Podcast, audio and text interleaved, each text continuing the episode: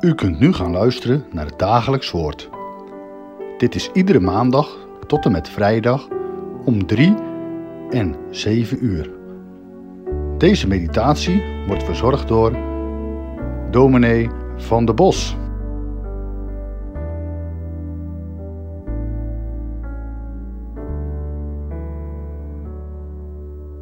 We lezen enkele verzen uit de brief van Paulus aan de gemeente in Efeze, hoofdstuk 1, daarvan de versen 15 tot en met 18.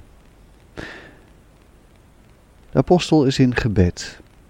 Daarom en ook omdat ik gehoord heb over uw geloof in Jezus de Heer en over uw liefde voor alle heiligen, dank ik God onophoudelijk voor u en noem ik u in mijn gebeden. Mogen de God van onze Heer Jezus Christus, de Vader van alle luister, u een geest van inzicht schenken in wat geopenbaard is, opdat u Hem zult kennen. Mogen uw hart verlicht worden, zodat u zult zien waarop u hopen mag, nu Hij u geroepen heeft, hoe groot de luister is die de heiligen zullen ontvangen. Paulus bidt. We kijken vooral naar dat laatste gedeelte uit zijn gebed, zodat u zult zien waarop u hopen mag, nu Hij u geroepen heeft.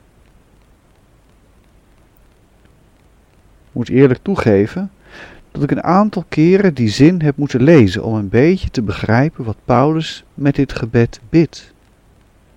Een prachtige zin, waarin we alle kernwoorden vinden die voor ons als gelovigen van belang zijn. Hoop, geroepen zijn.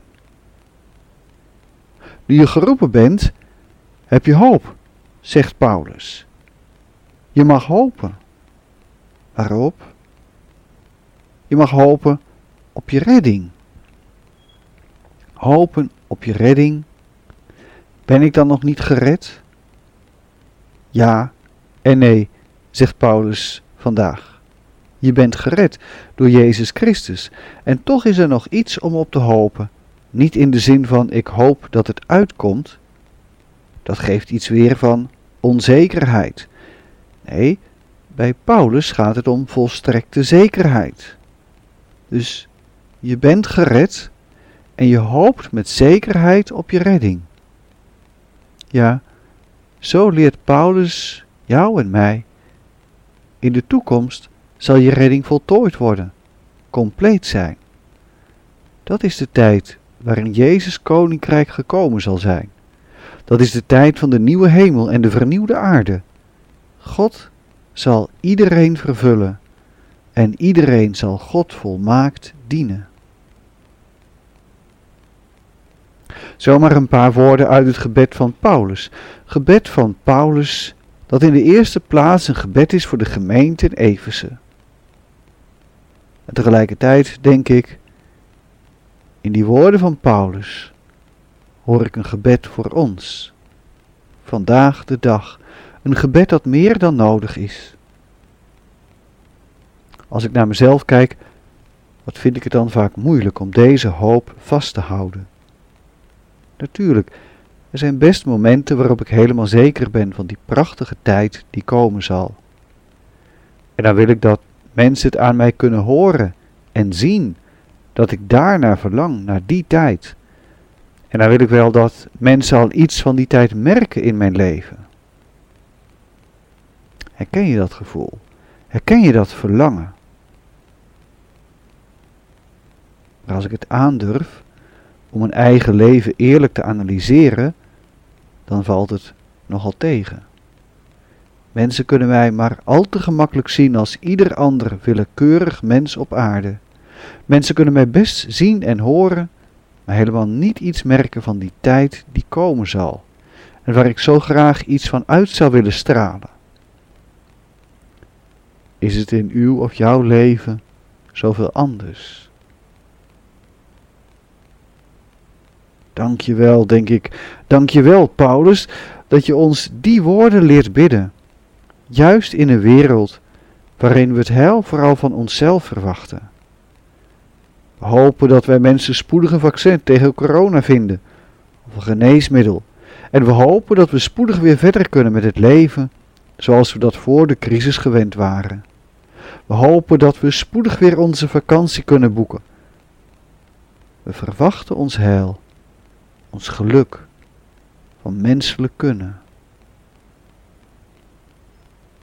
Paulus' gebed herinnert jou en mij eraan om verder te kijken, uit te kijken, uit te zien, verlangen naar de voltooiing van Gods redding, die met Jezus leven op aarde zijn lijden en sterven is begonnen, maar die nog veel omvattender is dan we zelf ons kunnen voorstellen. Wij denken vaak veel te beperkt van Gods heil. Hoe we ook denken, we kunnen ons dat heil ook niet voorstellen, niet voor niet.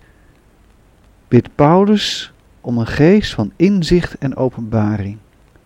Door de Heilige Geest gaan je ogen open.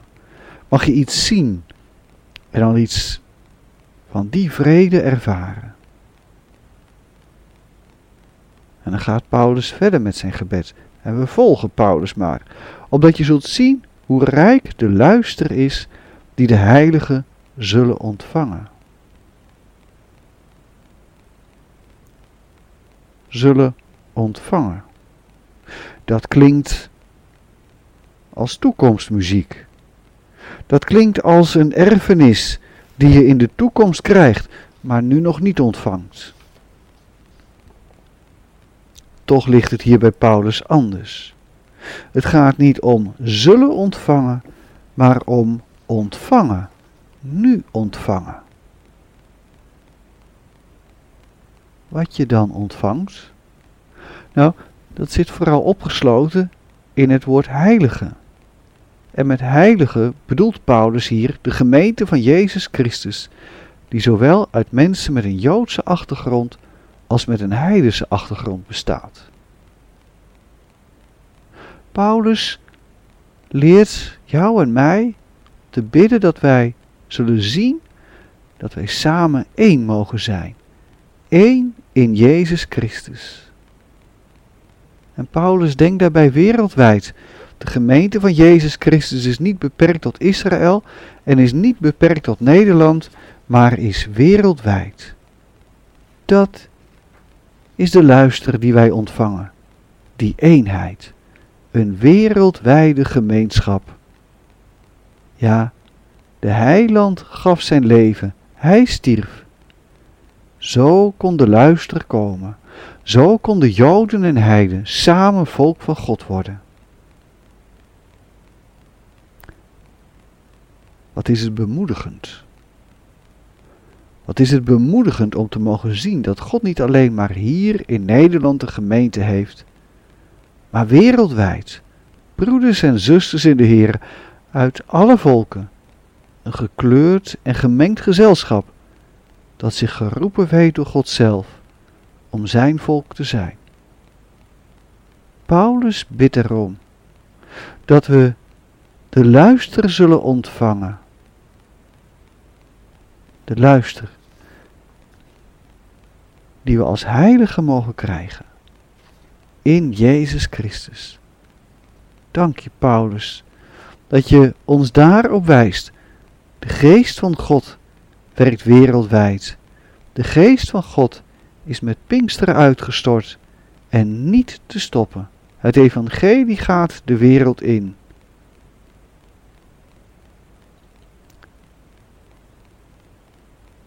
Laten wij met elkaar nog bidden.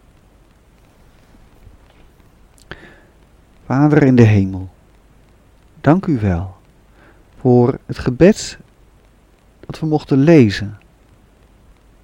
De woorden die Paulus heeft opgeschreven in zijn brief aan de gemeente in Efeze.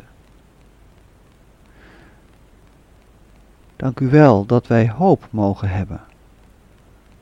Hoop op uw toekomst. Hoop op uw redding